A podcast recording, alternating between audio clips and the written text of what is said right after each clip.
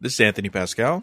And this is Laurie Ulster, and this is the All Access Star Trek podcast. We are going to be reviewing Prodigy Episode 109, A Moral Star Part 1. But before we get to that, we are going to give you some news, and we're going to start with the latest from Star Trek Picard. There's been a flurry of activity. When we recorded last week, we had just reported the news that they had set a release date of March 3rd, and they had released a poster for season two. And we were excited just about the poster. Yeah. and uh, then um, they released a whole trailer, like a big two minute long trailer. And, and, you know, it was big news around the world because this was the trailer that finally showed what we all knew was coming, which is who? Whoopi. Whoopi. I was like, Whoopi, it's Whoopi. I was so happy to see her. Because they spent a year pretending that they hadn't previously already revealed that she was going to Yeah. be in it. That's the weird part. Like it really was this big announcement as if it as if nobody knew. And I'm like, but they actually said it like right on her show. Right, but that was a long time ago. But she said it again on her show this week because after the trailer release, she like brought it up on the show. They showed a clip of it on the show, so that'll be helpful for the promotion, I guess. Yeah. Well, she also she talked about how she was on. I guess she was she was on steroids for a while, and so she got quite big. And she said, "I look like I ate the Enterprise." I like, thought she looked she looked good. The hat was big enough. the hat we was were- great. You know, all I want is the hat. I want Whoopi and I want the hat, and I got both, so I was very happy. They released a photo with Whoopi, you know, so they made a made a big deal out of it. Um, they sent a press release out around the world, so they got another big wave of publicity, which was you know their second in in the same week. What did you think of the trailer overall? Like, what were your before we get in before we dive in? What were your aesthetic thoughts on it? I, I thought it was a great trailer. It was exciting. It kind of reconfirmed a lot of things that I feel like I have already been speculating about. Besides Whoopi being the big reveal, it was also the first time we saw Brent Spiner, even though they'd actually been saying he's in the season. And then it's kind of come out that he's not playing Data and he's not playing anyone he's played before, but he is playing a new Sung. Although they didn't say that in the trailer, we got to look at him, and it it also confirmed our theory that he's playing a Sung in the 21st century Right. which we now know the other big thing is they finally told us exactly when and it's the year 2024 Right. which is a kind of important year in star trek it's like two years before world war iii starts it's the same year Ben Sisko's in san francisco uh, with the bell riots Sisko in San Francisco. Uh, that is one of my favorite uh, Deep Space Nine episodes. I love that one. So i liked it. It's reconfirmed the structure that we believe the season falls into which is it'll start kind of after season one but some time has passed. Picard's back in starfleet. He's a, he's an admiral again. Raffi's in starfleet too. Things have you know he's back at his chateau as well. And i don't think he's kind of hanging out with his pals anymore. Because you get a scene of like seven and it's kind of you have to pay attention to seven in these trailers and look at her face because does she or does she not have her borg implants? Right. um so there's seven with her borg implants uh with the phaser out on a starfleet ship. So that means it's kind of normal prime timeline. For some reason she's doing some kind of armed incursion on a starfleet ship. And so if picard's in starfleet that's probably not going to work for him i would imagine I Right. would imagine not. and uh but there's very little of what we think is prime timeline then there's alternate timeline stuff which is they're still in the same year but it's kind of this dark federation not the mirror universe but Just some fascists and some, you know, dictatory people. yeah um it looks like the borg have been either eliminated or at least dealt with uh the borg queen we see a lot more of her in this trailer but there's like a painting in picard's house that shows the uss enterprise defeating the borg which is probably where they got the borg queen. And uh eventually he has to go to guinan in this alternate universe because she knows what's happening with alternate timelines. Right. That's we know from yesterday's Enterprise. Yeah. now the cute thing, the overly cute thing, is when he goes to visit Guinan. She's on Earth in Los Angeles. We think it's the year 2400, alternate timeline, and her bar is on Forward Street. And it's number 10. Isn't that cute? I think it is cute. I like a little cute every once in a while. There's lots of little Easter eggs you could see. I mean, the the people behind, and we've been talking about this. There's you know, there's a lot of people working on this show who you know, the, the, both Star Trek veterans are just mega fans, like the production designer um, and showrunner Terry Matalas, and they are having a ball. They're putting little Easter eggs all over the place. Even though this is in an alternate universe, you know, there, there's a lot of Star Trek lore here. Um, and then after the chat with Guinan, um, they don't present it linear in the trailer, of course. Everything is mixed up. So we did an analysis on the site where we reordered the trailer chronologically. Yeah, you and Matt did a great job on that. Like, if you really want to see everything spelled out as much as it can be based on that trailer, go to the website and see the job that Tony and Matt did because it's very thorough and fun to look at. And then they go to LA in 2024 and they use the slingshot around the sun, the old Star Trek 3 trick.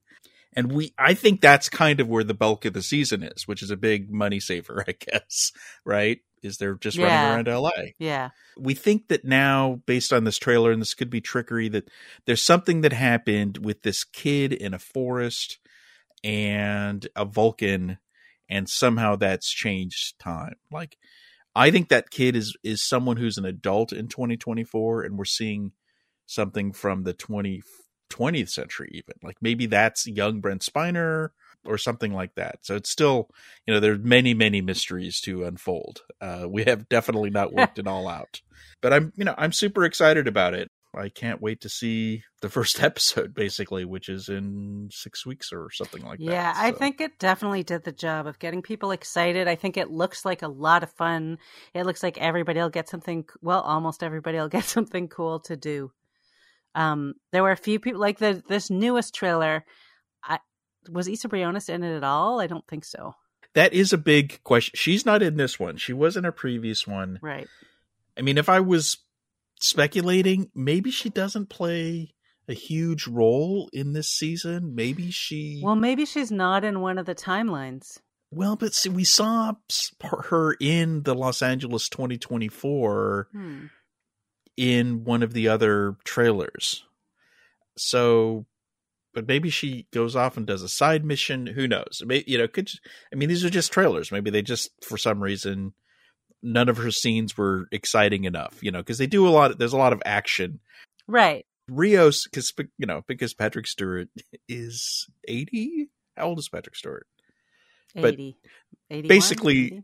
all, all the punching gets done you know uh by rios you know and he does you know and he so there's a lot of these action scenes and that kind of stuff. Yeah, seven gets some Um, good action in there too. exactly. And they focused on that you know so there's some starship you know there's a lot of starship combat stuff they show. Um and of course nerdy fans like myself could recognize the ships that they used which are kind of little easter eggs as well. And so you know i'm energized for season two and then we learned some more in this big cover feature in FS- sfx magazine Yeah, they talked to Terry Matalas, Akiva Goldsman, Patrick Stewart, John de Lancie. I think they said the next issue they're going to talk to Jeri Ryan. Um, but they just talked a lot about how they how they see the show as a whole from one season to the next, and and some of the specifics about what is happening in season two.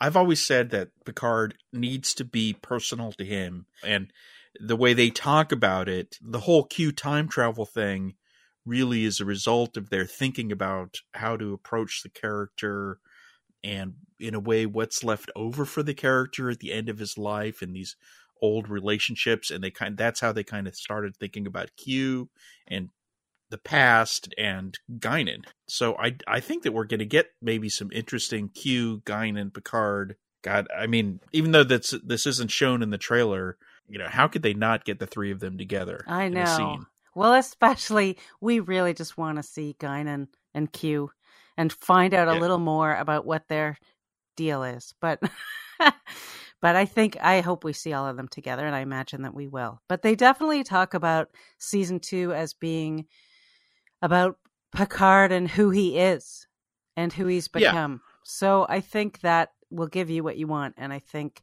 they're doing with a lot you know there's a lot of running around and a lot of adventure but there's a lot of deep character exploration it sounds like. Patrick Stewart in his interview talks about how things just get a lot more personal and he says things and does things. Um, I think he he expresses a lot more emotion in this season. Yeah. There's things he couldn't have done or just didn't do during the movies and the, the series. And he kind of implied that it might be too much for some fans. Like he's like, I hope fans like it, you know. Well, I think because we have like a long history of seeing Picard as this very perfect person.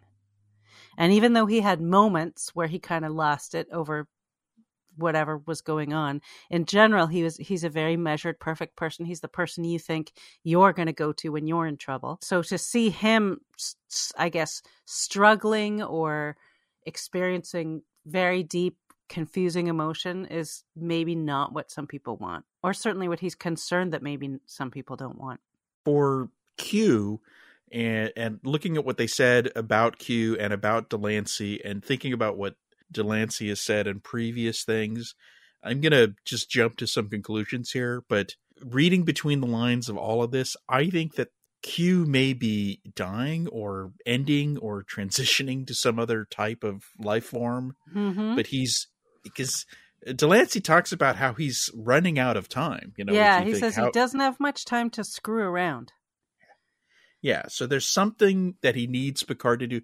I'm starting to think that he he goes to Picard and you know he wants Picard to do something and maybe he changes the timeline to force Picard to do something but there's this thing he wants Picard to do and uh, he's not messing around and he doesn't have a lot of time. In a way maybe the way they're dealing with the a- aging John de Lancie is maybe he's a million years older, you know, maybe because he could move Right. around in time. Yep. Just because it's been 30 whatever years for Picard doesn't mean it's been that long for Q, right? Or this Q. So who knows? But there's definitely something going on there. One little thing, which I mean, we must have known this, but it was confirmed that the Borg Queen that they have is a totally different Borg. Queen. It's not just Yeah. being played by a different actress. no they said this this borg queen has a very different history and a different story they said this particular borg queen is unlike one we've seen in canon before Which means she doesn't have that personal connection to Picard. right. And it also you know it, it's it seems more like she's on her own and they do something with her than she's commanding cubes and running things. There was a bit in this article about season three because they're shooting season three. Not much but you know, it just it just when you read it it just makes you feel good about it and they're they're talking about uh, more ships and having some crazy ideas we know that there's a big ship being part of season three uh, just today Matalas tweeted out an image from the bridge they're shooting on the bridge of this unknown ship for season three today and it was a very cool, you know, one of those LCARS things. You know, I'm just really jazzed about season three.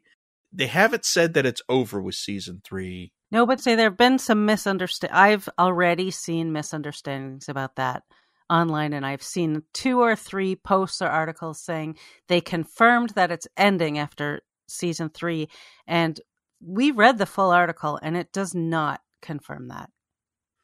No, no. Akiva says essentially what he said to me on the red carpet, which is anything's possible for the future. You know, it sounds like there isn't a plan. You know, season three isn't going to drop until 2023. So that's not confirmed. I'm just, but, you know, when else would it come? So. Right.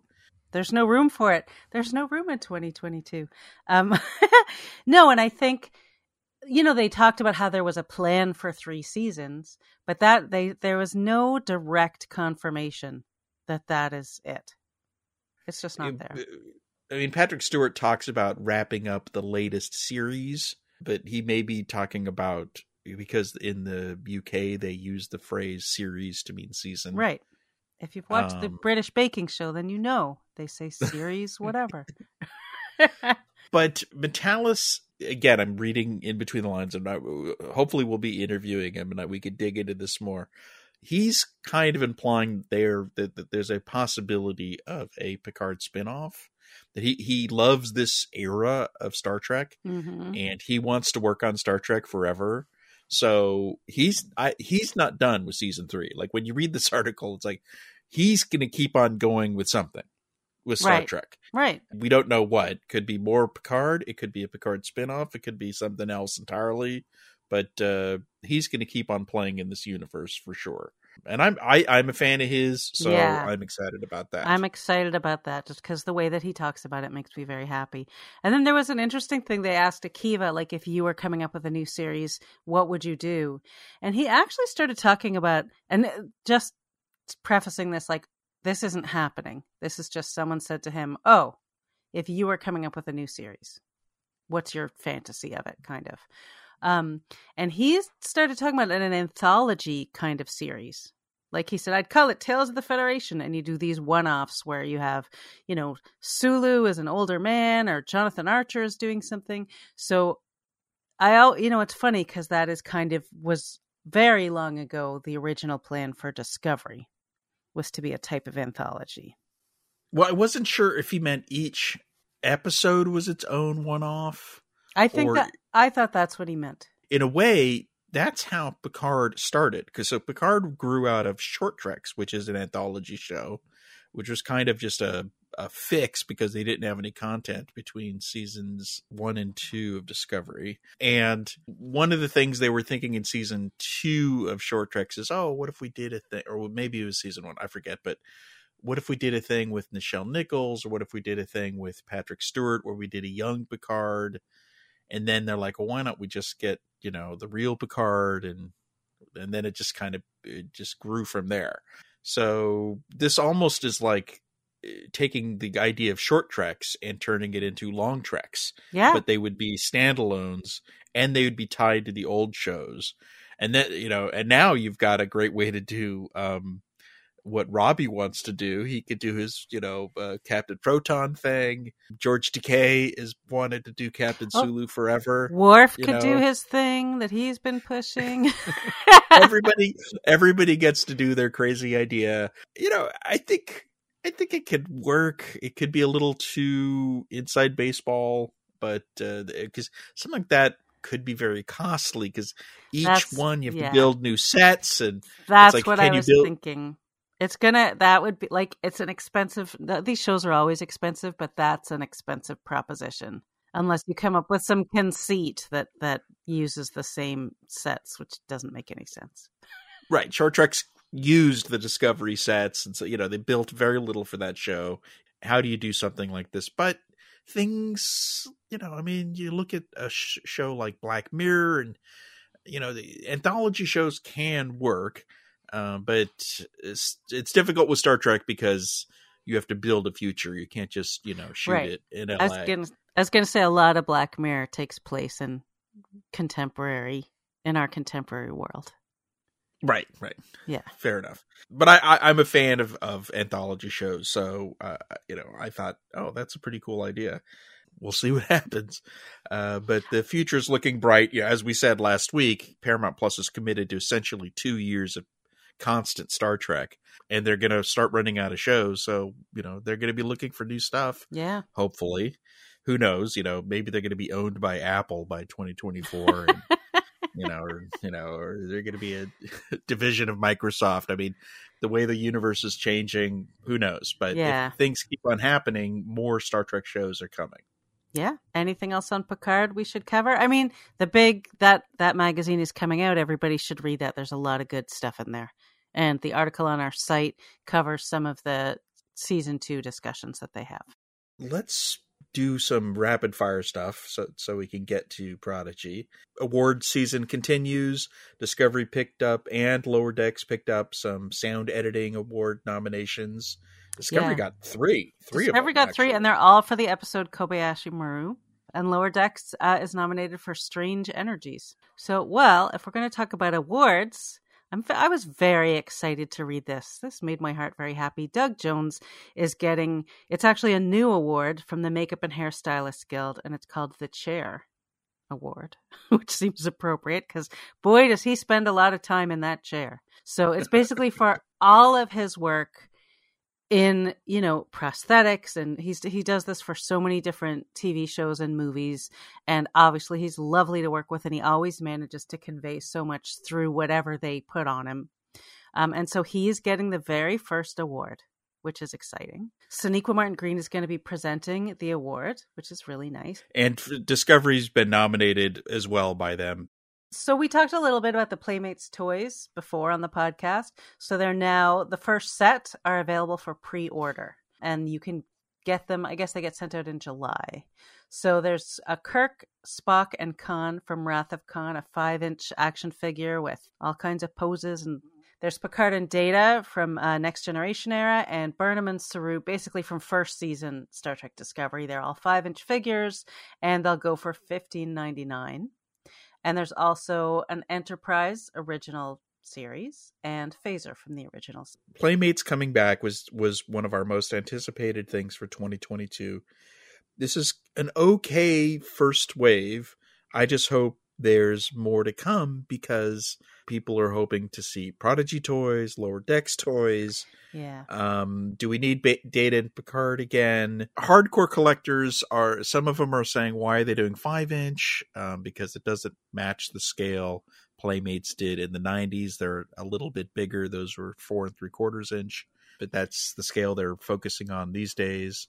I would imagine collectors also want complete sets rather Yeah, than I mean, random characters from different eras and parts of the franchise. the idea is hopefully they fill these out each of these but uh, i'm hoping we get more in 2022 because these aren't going to be in stores until the fall they'll be online in the summer stores in the fall and the thing i'm wondering is are they going to be able to get a second wave out in stores like walmart before christmas this year is the big question mark including the prodigy toys which they've said are coming but we didn't see any of in this so, but it's exciting to have Playmates back, and uh, I'm looking forward to seeing what they have to announce next. The Phaser and the Enterprise look pretty cool.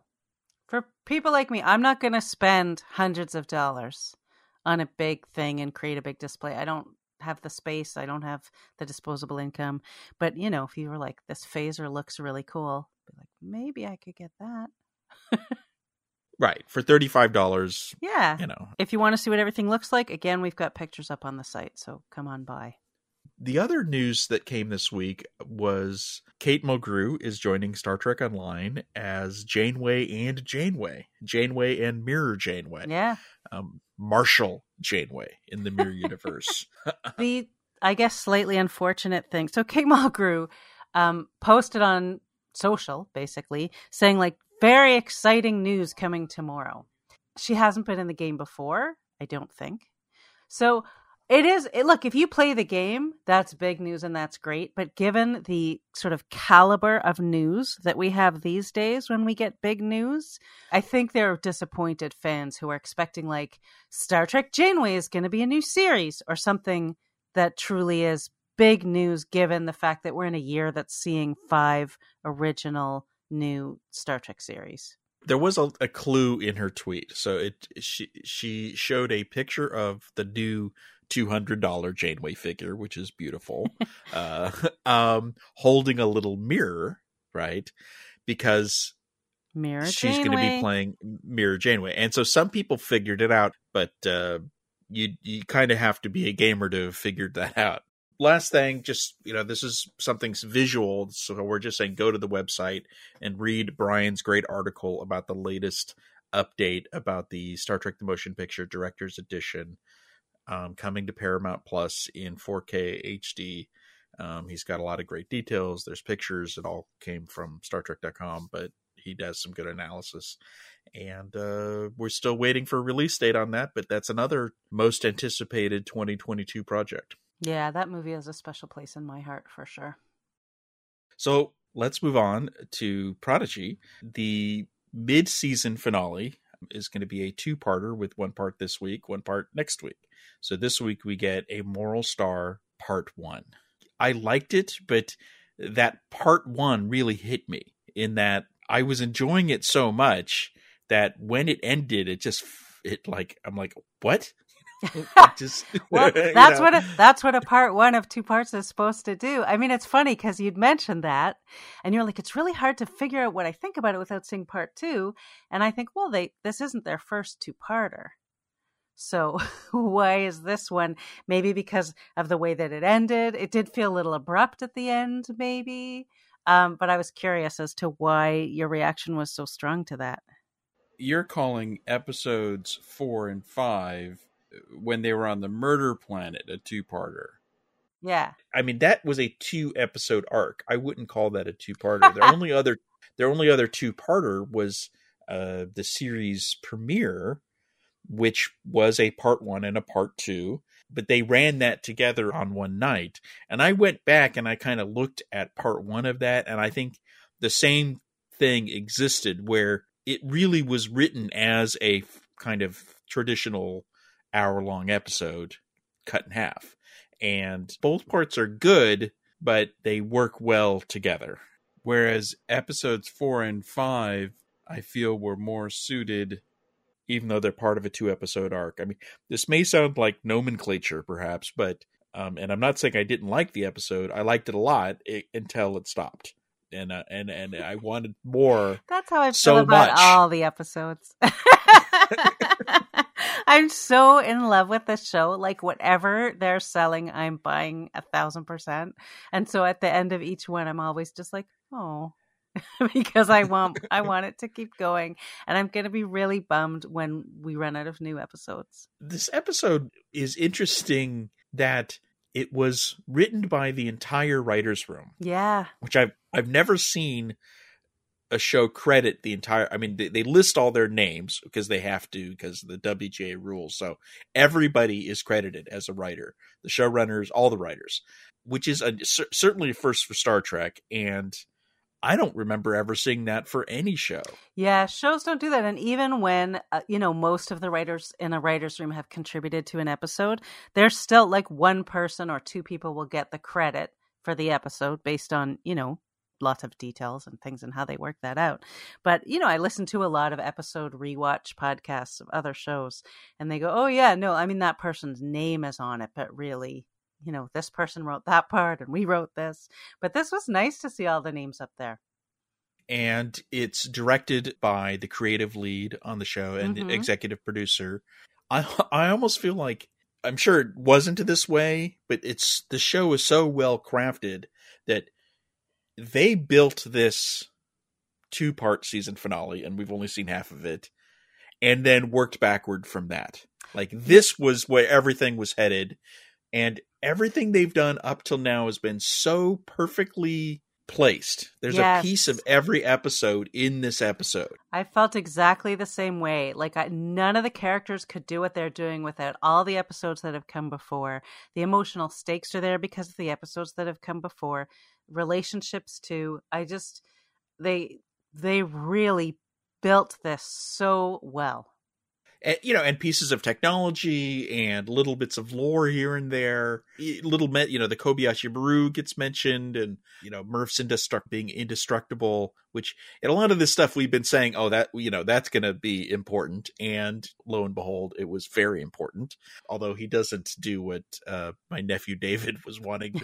in a way, he kind of does because he does. You know, he doesn't uh, absorb the protostar; he absorbs the, the proto drive. yeah. So I so still I'm I'm still rooting for that to happen. What David wanted. Yeah. Um, well, maybe. Yeah. I mean, there's more more seasons to come. it was just so well crafted, and this wasn't really about any one character. It was about the team, which I really liked. Although you may you could probably say, you know, it's more about Dal than the others, perhaps, but only slightly. And Gwyn. But they're kind of the Kirk and Spock of the show anyway, so that you know makes sense. And they had all, I really liked the callbacks to the first episode. Like first of all, that Dal was a, a prisoner there and Gwyn wasn't, and they talked about that.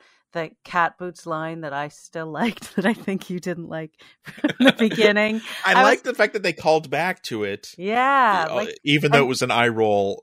But it just it's all part of that crafting that I'm talking. yeah, about, it was you so expertly done. and the Star Trek themes of hope and family and teamwork were all there. It was a very Star Trek, you know, and of course, just all the stuff on the bridge, and it was all that all felt very Star Trek when Dal was basically being all captainy for the first time.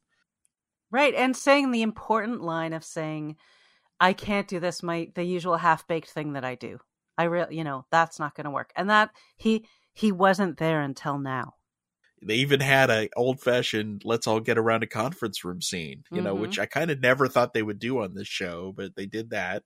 And he leaves, doesn't make the decision, but it's be- it's because he's he's concerned about the crew. He said, "If it was just me, I would do it, but I, you know, I don't want to lose you all." Basically, Right. and that was you know he's kind of learned his lesson he listened to spock and he's acting like a captain should act Well, he learned his lesson by doing it, you know, hundreds of times. Like that was the beauty of that episode was that he did it so many times, and because I feel like uh, in a lot of shows they resolve moments like that. Like one thing happens and the person goes, "Oh, now I know I should be more responsible." And I thought they did it beautifully with his stubbornness to show his strength and his weakness at the same time. And so that brings us to this episode where he really has learned what he needed to learn and he's learned how to lead. one of the beauties of that episode it's kind of like what happened with Rok-Tahk although in a much shorter version is he did that scenario so many times he actually did learn quite a bit about starship operations and you know how to Mhm. use the shields and the deflectors and the this and the that all the things you kind of need to know to be a captain and it's kind of funny where he's like issuing orders and Jacob kind of is, not isn't being insubordinate but isn't using the correct protocol and Well, says terminology cargo transpo is a go go. And then he goes, Oh, I mean, uh, cargo transporter ready, Captain. Like that was pretty cute. Yeah although i guess um dal has his version of a different thing which is of course he has to have a catchphrase is this going to be a catchphrase No, see, that's what I liked about it was that I felt like it wasn't. And that it was almost in a in a way, in a loving way, maybe poking at the idea that you need one. The go the the go fast Go let's fast. go fast Yeah, I think he just said go fast. And I'm like, yeah right. let's let's hope that's not his catchphrase I don't think so. And I we don't need catchphrases. yeah although you know what's weird is does zero have a catchphrase now Does who? he zero What because they? Hoot hoot. yes They kept saying hoot hoot over and over. So I think that's their new catchphrase or just kind of their their thing. That's Yep. you know Hoot hoot. so it's it's cute. but a, but a um, captain doesn't need a catchphrase to get the ship to go somewhere.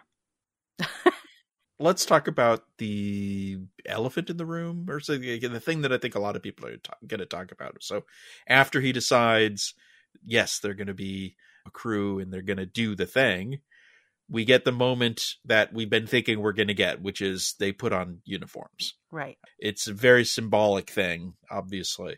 I love the moment where that happened. They set up such a great contrast because he's sitting there with the goggles, the work goggles that he had when he was on Tars Lamora, and clearly remembering his time there. And and he feels this loss of hope, right? Because he looks back and that was a place he tried to get away from so many times and it was so terrible. And then when he gets the uniform, his whole he gets hope, he smiles, and he's transformed. and it's great that they're they're wearing Starfleet uniforms.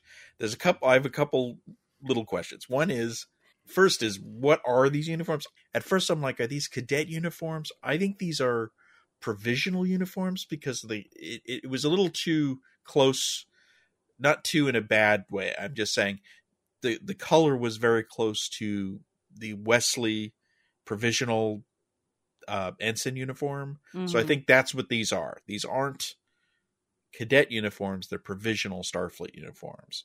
But then the question is, why did the captain, because he's in the captain's quarters and he opens up a drawer, why was there one of these in that drawer? Is the question. That fit him Um, perfectly. Right, because at first I thought it was going to be a captain's uniform in one of the drawers, but it, this can't be, you know, because there was no rank, there was no uh, department. okay, I have some head headcanon for it. Okay, you go ahead. Ready? Because hologram Janeway is, as we know, constantly listening to everybody, knows what's going on. I think she planted it there, oh, that's good. which is I why that. it would be the right size too. Which is why everybody's was so perfectly oh. sized for the shape of their bodies, which was great because, but you know, in the history of Starfleet uniforms, you know, you gotta be a certain shape to wear those things and and look good. And this was like, yeah, no, you don't. The uniform's going to be designed around your shape. Well, so based on that head headcanon, when Zero goes to their bunk, did they find a little spray can Yes. in just the right colors? I think, yeah, I think Janeway did it. That's my theory, and I'm sticking to it. So what's what's interesting I found is that Janeway sees this and is super excited, of course, and then she transforms her uniform, but she doesn't put on the uniform we saw her on in with Chakotay. She matches Yeah. to theirs kind of, but with a command stripe, so it's a little different. I feel like what you're saying and this and the fact that when the diviner gets on the ship and she says you don't belong there even though according to her, her previous logic of you know the crew is the crew i think what's what we're seeing is janeway's moved beyond her core programming she's doing things on her own as it were she's Yep. freelancing a little bit you know planting uniforms or whatever but this is you know she's becoming more than and just like the doctor did essentially and who knows where that's going to lead but she's definitely not the built-in training program if she ever was Yeah. now that i think about it I know. I don't think I don't know. I it it certainly felt like she was if she was, she seemed kind of stupid for a while for not figuring it out. So I I feel like she's known a lot more all along. there was a one moment on the bridge in the montage because we had a great montage scene uh, where they're all doing cool things to prepare for their big plan where Rok-Tahk and gwyn are on the bridge doing stuff with the consoles because of course Rok-Tahk is now very adept at the computers. And janeway says that's quite an upgrade. And my question is what was it an upgrade? Was it an upgrade to janeway? Oh, I just To assumed it was yeah to the to the ship or something they were working on. Yeah. yeah it could be. But what I especially liked about that scene was the coffee because Rok-Tahk giggles about having coffee, which is, you know, the joy that I feel in the morning when I have my cup of coffee. I thought I wrote down Rok's face reflects how I feel about coffee.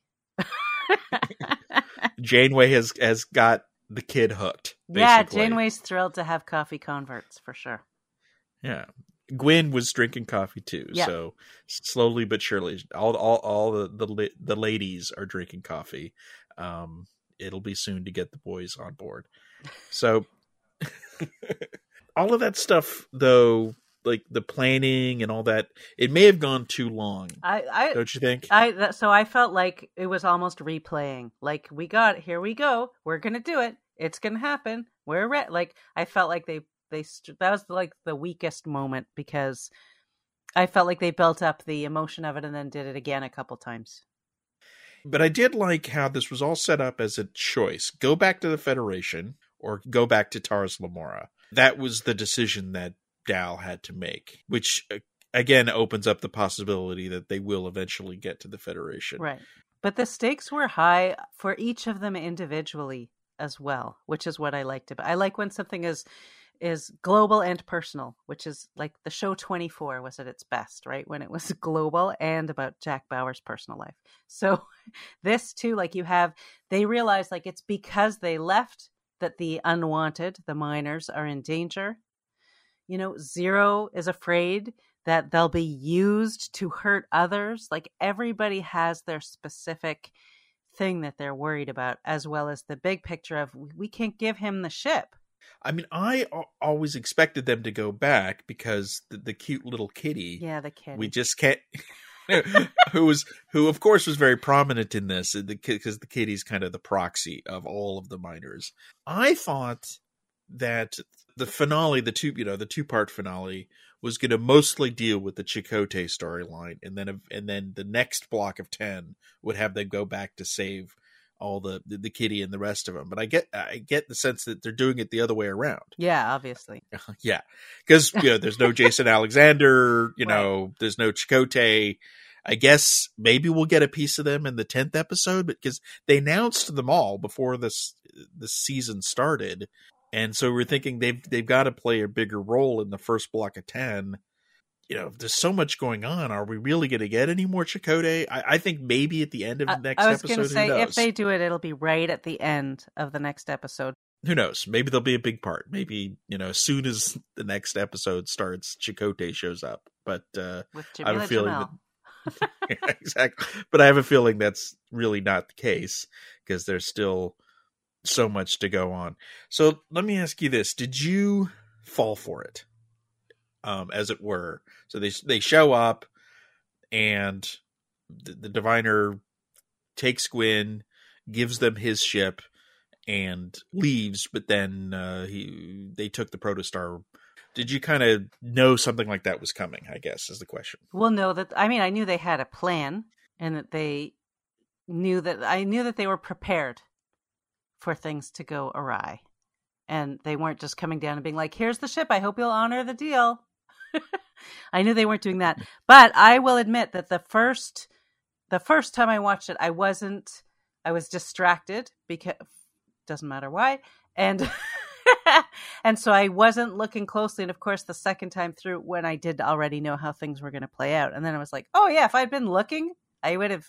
If I'd been looking more carefully at that moment, I would have noticed. Obviously, the zero thing. There were clues in the montage that they were making a fake zero just the way they were holding him, you know, right? Like, yeah. That was all completely new and different. So, and even when Gwyn says goodbye to everybody, she didn't say goodbye to Zero. yeah, um, and Zero doesn't say anything during that whole thing. Right, Zero, who usually chimes in with some hoot hoot.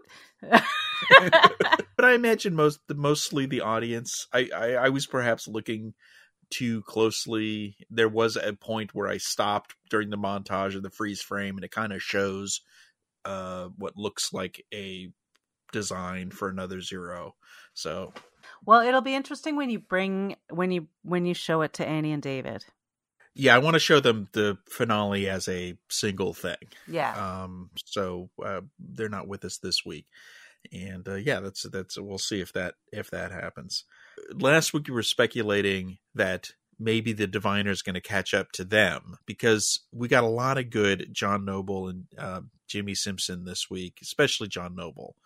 And it was great to see a lot of stuff with the diviner with both Dal and with Gwyn.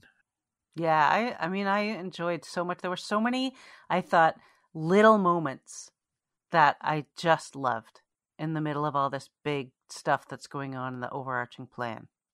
I do feel and maybe this is the part of the reason why I'm like ah see it's only a part one because they are really milking the why does the diviner want the protostar so much thing? You know they kept Gwyn keeps on saying so so why? Yeah why? what is the deal man? Dad what's up? And then they do the glowing head thing and then you're like she's gonna figure it out and then he finds out that she's stalling because of the glowing head thing. I felt like that was a little frustrating because they've been all season long. It's been the big question, right? And he says it's time to tell her the truth. I should have told her the truth, and we're like, okay, tell her.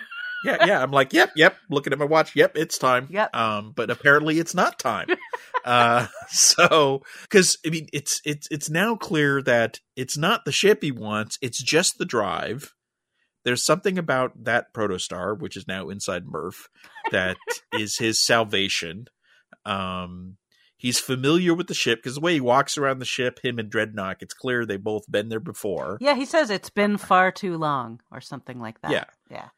I guess he's the one because when Drednok uh, turns Janeway into evil Janeway, I don't know, they call her corrupted Janeway in Yes. the credits. Uh, she's got like she looks like she's in black and white. She's suddenly wearing black lipstick. Yeah, she has like pale skin and has black lipstick. Like that's how you can tell she's bad. But you can see the code from his code that he left on the ship is what they use to rewrite her, Right. or that's kind of what's implied. He says, Drednok, override this Starfleet nuisance. He really hates Starfleet well, for he some does. reason. Well, so the uniforms pissed him off. Like they, the minute he saw those uniforms, he was pissed. And when he saw the the badge, he's remove that vile thing. Like he just really hates the Federation. I'm guessing that Chakotay did something in the past that denied him the ship and maybe destroyed his family or his, his civilization. There was a war. Somehow Chakotay, you know, was on the other side of it and they lost something. You know, I think something like that happened. Obviously, Chakotay did the right thing, Of course, it's Chakotay. He always does the right thing. but whatever it was, Chakotay picked a side and it wasn't the side of the diviner. And that's why he's pissed. Yep. and somehow the ship was involved and and this was back in the past and the question is how long and where's Chakotay now Right. um, and they've got to sort all that out in the last in the other 24 minutes apparently yeah. so it had all the things we want it, the music was great production design there was a lot of good humor with both Jankom and with Zero it was good I just want the rest of it Yeah. No, it made me very it. eager to watch part two. But there were so many good lines and good exchanges too. What's what's your favorite one I had a whole bunch, but but right there was a great exchange at the very end where Rok says something like, "She says, good thing he's indestructible. Otherwise, our faces would be melting off." And then Jankom says, "Speaking of melting faces off, didn't Zero beam down before us?" And then Zero arrives and says, "A joyful play on words at the expense of my own insecurities about the harm my true appearance could afflict. Very funny, Jankom. Hoot hoot." And it's just like that was after this big dramatic moment. It was just they have the balance down so well. it's great that they ha- are- don't forget to have fun with it. Yeah. You could f- feel the writers just fine tuning it, punching it up, getting all these little this line here, that line there to make it all you know fit together. Although there's a couple of like logic things. For example, how did the diviner know that this was all going to work? Because it, we he, they didn't find the recording of the threat until Dal accidentally knocked the the robot's head off. So how did the diviner know when to start his 24-hour countdown to kill all the miners? Okay, I have some headcanon for that too.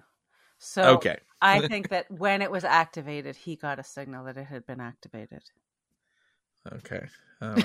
All I'm just gonna enough. go with that because I had the same question. I'm like, how long were they sitting around like playing with that? First of all, I thought it was really creepy that they thought it was fun to hang out with the pieces of Drednok. Like I would be taking every piece apart and putting it in a different thing and crushing it. And here they are like, or "Look," just vaporizing it, you know? Right, but It's just- dangerous. but just leaning on it or having it hang around seemed sort of odd. But as we said last week, they need a security officer. Yes, they do. They really do. um, but so that's the only thing I could come up with because otherwise you can't give someone a time deadline if you don't know when they're getting the message. the the other thing is as they're as the protostar is leaving with the diviner he destroys the generator on his ship the rev 12 hmm and and that apparently just gives everyone on this asteroid an hour to live or something like that. But earlier we saw the rev 12 leave the asteroid and they went to go chase down the protostar. So why didn't everyone on the asteroid just die when they did that before? Like why does the asteroid need the rev 12 doesn't it have its own can it generate its own shield that doesn't make any sense Yeah, I don't know. I don't. Know. Come on where's headcanon. where's your head cannon? I don't have any head cannon for that. I ran out. but I I guess they're going to take over. They're going to fix the ship. Um, and uh, Get some universal hoping- translators to everybody. what I thought in in my uh, speculation is that they were going to somehow get universal translators to the miners to help the miners coordinate to start a revolution. But at least they, I hopefully they'll use them next week to at least get them to help them. So, what do you think? Do you think the cat is going to have like a very sophisticated vocabulary and voice? Like like Tony Randall or something like that. sure. yes, like Tony Randall. Is he still alive? He's mm, not alive. I don't think so. But someone like that. Yeah. Yes. Well, because I'm thinking of Gremlins. That was if you Right. remember Gremlins Yes. too. Gremlin. I believe it or not, I've seen Gremlins two and not Gremlins one, and I loved Gremlins two. Oh my god! Well, you just stop recording now and go watch it. Hopefully, it's not too on the nose cat like. Hopefully, it is something fun and different. But uh, I I suspect it'll just be perfectly fitting cat like speech. we'll see. Um, and and not not uh, like Doctor T'Ana. Right. Yeah. No, I didn't think that would be the case. this has been a great season and it looks like it's going to end on a high note and I, I can't wait to next week and then after that of course we get discovery Yeah. Yeah. All right. So I think that covers it for Prodigy for this week. What have you got for your bits? my bit comes from tiktok because i am a teenager Do you do little dances and put up videos? of course. There's this music teacher. His account is jim lapbap which isn't his real name i don't think. And what what he does is he takes well-known music and he does quirky arrangements. Kind of these like fun almost it sound like c- cartoony uh, romantic comedy arra- rearrangements of famous music and lately he's been doing all of the star trek shows. And they're very fun and funny and he fills his videos with dad jokes so i've been enjoying them. Um, let's pl- play a little bit of the tng theme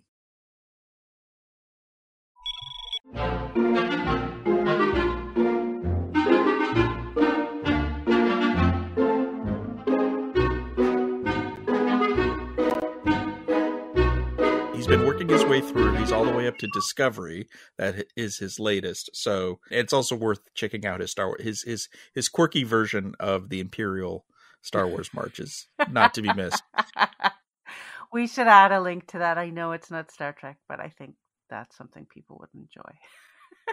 I love just seeing musicians who love Star Trek do Star Trek things. Like they do the DS9 theme on bassoon. There's or- an accordion or- guy out there doing great accordion versions. I say this as someone who's married to someone who plays the accordion very well.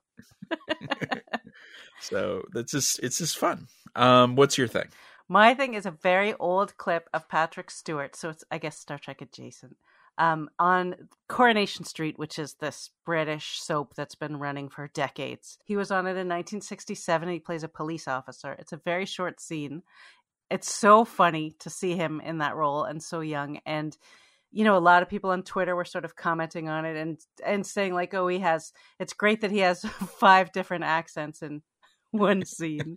but the funniest one was as as the scene ends, he he walks off camera to leave, and then you hear all this thumpity thumpity thump thump thump. Like obviously he knocked something over on his way out. And then someone on Twitter said, presumably he was surprised by the door not sliding open on its own. but it's a great clip and just so fun to see him in it.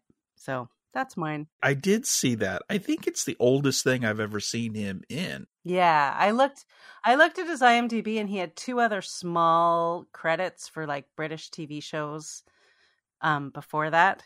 But yeah, it's the, that's definitely the oldest thing I've ever seen him.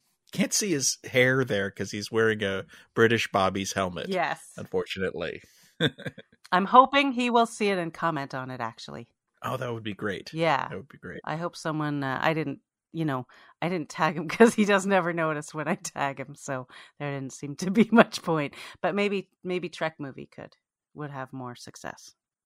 I'm looking forward to his memoir, which he talked about in that interview. Um, he's been writing it for the last year. He's he talked a little bit about what it's like writing the next generation parts and going back.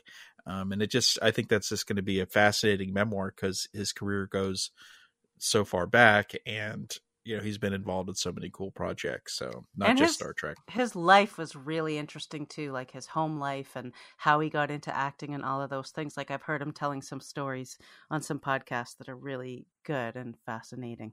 and i think he'll be honest and frank about everything you know he just seems Oh, you know, yeah. when you've so I, i'm looking forward to it Me too. And he also he talked about um watching Encounter at Farpoint um again for the first time, I guess in a very very long time and how he was struck by how uptight he was. So, well that was a long time ago yes, it was. for the character and the man That's it for another episode of All Access Star Trek. Please come to the site. Uh, we have links to all the stories that we've talked about, and we are very anxious to read your comments about the podcast and the shows. goodbye